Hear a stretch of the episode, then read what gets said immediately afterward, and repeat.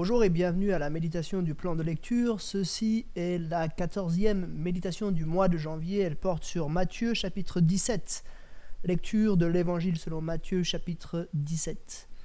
Six jours après, Jésus prit avec lui Pierre, Jacques et, Jean, et son frère Jean, et il les conduisit à l'écart sur une haute montagne.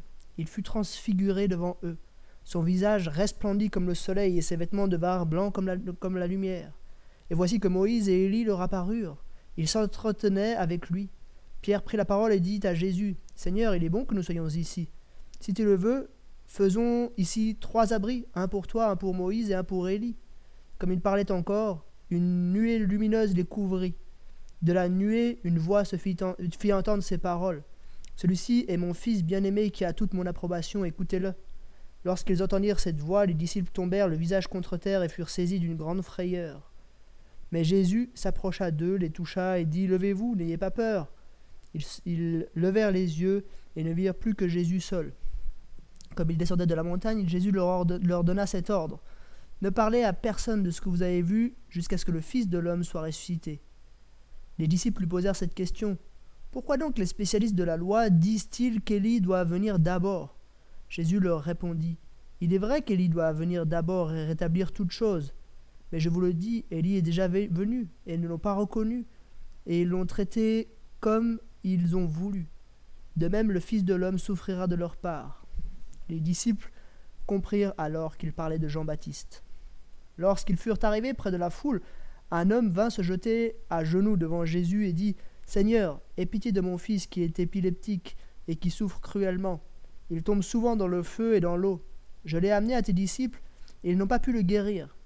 Génération incrédule et perverse, répondit Jésus. Jusqu'à quand serai-je avec vous? Jusqu'à quand devrais-je vous supporter? Amenez-le-moi ici. Jésus menaça le démon qui sortit de l'enfant, et celui-ci fut guéri à partir de ce moment-là. Alors les disciples s'approchèrent de Jésus et lui dirent en privé Pourquoi n'avons-nous pas pu chasser ce démon C'est parce que vous manquez de foi, leur dit Jésus. Je vous le dis en vérité, si vous aviez de la foi comme un grain de moutarde, vous diriez à cette montagne, déplace-toi d'ici jusque-là, et elle se déplacerait. Rien ne vous serait impossible. Cependant, cette sorte de démon ne sort que par la prière et par le jeûne. Pendant qu'ils parcouraient la Galilée, Jésus leur dit Le Fils de l'homme doit être livré entre les mains des hommes. Ils le feront mourir, et le troisième jour, il, le ressuscitera, il ressuscitera. Ils furent profondément attristés. Lorsqu'ils arrivèrent à Capernaum, ceux qui percevaient l'impôt annuel s'approchèrent de Pierre et lui dirent Votre maître ne paie-t-il pas l'impôt annuel? Si, dit-il. Quand il fut entré dans la maison, Jésus prit les devants et dit Qu'en penses-tu, Simon? Les rois de la terre, de qui perçoivent-ils les taxes, des taxes ou des impôts? De leurs fils ou des étrangers? Il dit Des étrangers.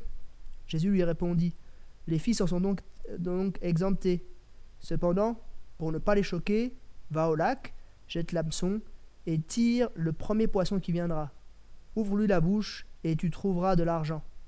Prends-le et donne-le leur pour moi, euh, pour moi et pour toi. Jusqu'ici, la lecture de Matthieu chapitre 17. Je veux faire euh, trois remarques sur ce chapitre. Une première remarque relative à Jésus. Euh, Jésus se révèle, enfin en tout cas on a plusieurs éléments qui nous montrent toujours, plus, toujours plus fort qui est Jésus?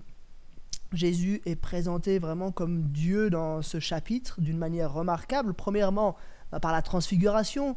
Euh, c'est quand même un phénomène peu commun. Hein. Il, est transfiguré devant les disciples, son visage resplendit comme le soleil, ses vêtements deviennent blancs comme la lumière, et tout d'un coup, il y a deux autres hommes, hein, Moïse et Élie, qui apparaissent à ses côtés et qui commencent à discuter avec lui. Mais ça s'arrête pas là. Hein. Euh, juste après, il y a cette nuée qui, qui, vient et cette voix qui se fait entendre. Celui-ci est mon fils bien-aimé euh, qui a toute mon approbation, écoutez-le. Donc Dieu qui parle et qui atteste de qui est Jésus. Et c'est intéressant parce que ça reprend euh, pratiquement mot pour mot ce que Dieu avait dit au moment de, du baptême de Jésus. C'était au chapitre 3, hein, au, au verset euh, faut que je le retrouve. C'était au verset 17. Celui-ci est mon fils bien-aimé qui a toute mon approbation. Déjà là, au moment du baptême de Jésus, Jésus avait euh, été attesté par Dieu, ici par les mêmes mots, mais ça va un tout petit peu plus loin. Hein. Dieu ajoute écoutez-le. C'est comme si pour inaugurer le, le, ministère de Jésus, au moment de son baptême, Dieu atteste que Jésus est son Fils. Et maintenant, on va s'approcher de la croix, et comme pour euh, attester de ce qui va se passer dans cette, dernière phase de son ministère, de nouveau, Jésus prend la parole et il atteste de qui est Jésus, que Jésus est son Fils. Mais encore d'autres éléments. Hein. Euh, Jésus voit très clair dans les prophéties en disant que Élie est déjà venu euh, avec cette identification avec Jean-Baptiste. Il y a aussi cette guérison de l'épileptique qui, qui, avait été, par rapport auquel les disciples n'avaient pas pu le guérir. Il y a cette, cette pièce de monnaie qui est retrouvée dans la bouche du poisson, exactement le montant dont il avait besoin pour l'impôt du temple. Enfin voilà, Jésus se présente de manière absolument remarquable comme Dieu euh, dans ce chapitre. Deuxième remarque, il y a un contraste saisissant en fait entre Jésus et puis les réactions des disciples. Les disciples, eux, ils comprennent pas grand-chose. Euh, déjà, euh, ils veulent faire un abri à Jésus au moment de la transfiguration. Euh, ensuite, euh, ils ne comprennent pas tout de suite qui, qui est Élie, qui est Jésus.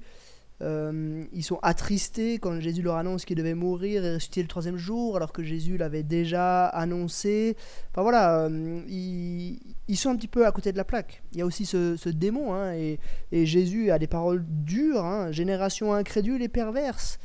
Jusqu'à quand serai-je avec vous? Euh, donc voilà, c'est ces disciples qui sont un peu à côté. Ils ne comprennent pas très bien les intentions de Jésus. Euh, et je crois que là, on a quelque chose à apprendre pour nous-mêmes. Parce que nous, on, ressemble souvent à ces disciples. Hein, où, euh, ouais, on, connaît des choses sur Jésus, mais on a du mal à, vraiment placer, enfin, nous, nous, soumettre à lui, comprendre ce que lui désire. Pour terminer, j'aimerais mettre le doigt sur deux idées qui sont un petit peu deux applications pour nous. Euh, la première, c'est une application par rapport à la prière. Euh, vous avez vu, hein euh, Ils, n'arrivent pas à chasser ces démons et Jésus leur parle de la foi. C'est parce que vous manquez de foi. avec la foi, on peut tout demander et rien ne sera impossible.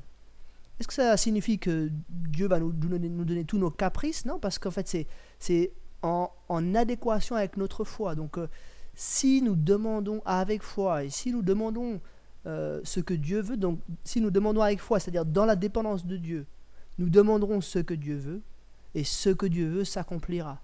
Donc, c'est vraiment la question si nous sommes en totale dépendance, Dieu fera les choses qu'il a prévu de faire et nous manifestons cette dépendance par, euh, par la foi, en, en, demandant les choses avec foi.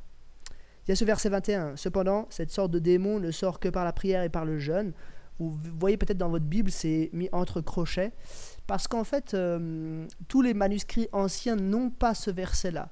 Euh, mais par contre, ce verset-là se trouve de manière plus, attesté dans l'évangile de Marc. Alors, je ne vais pas en parler maintenant, mais j'en parlerai quand on arrivera au passage parallèle dans l'évangile de Marc.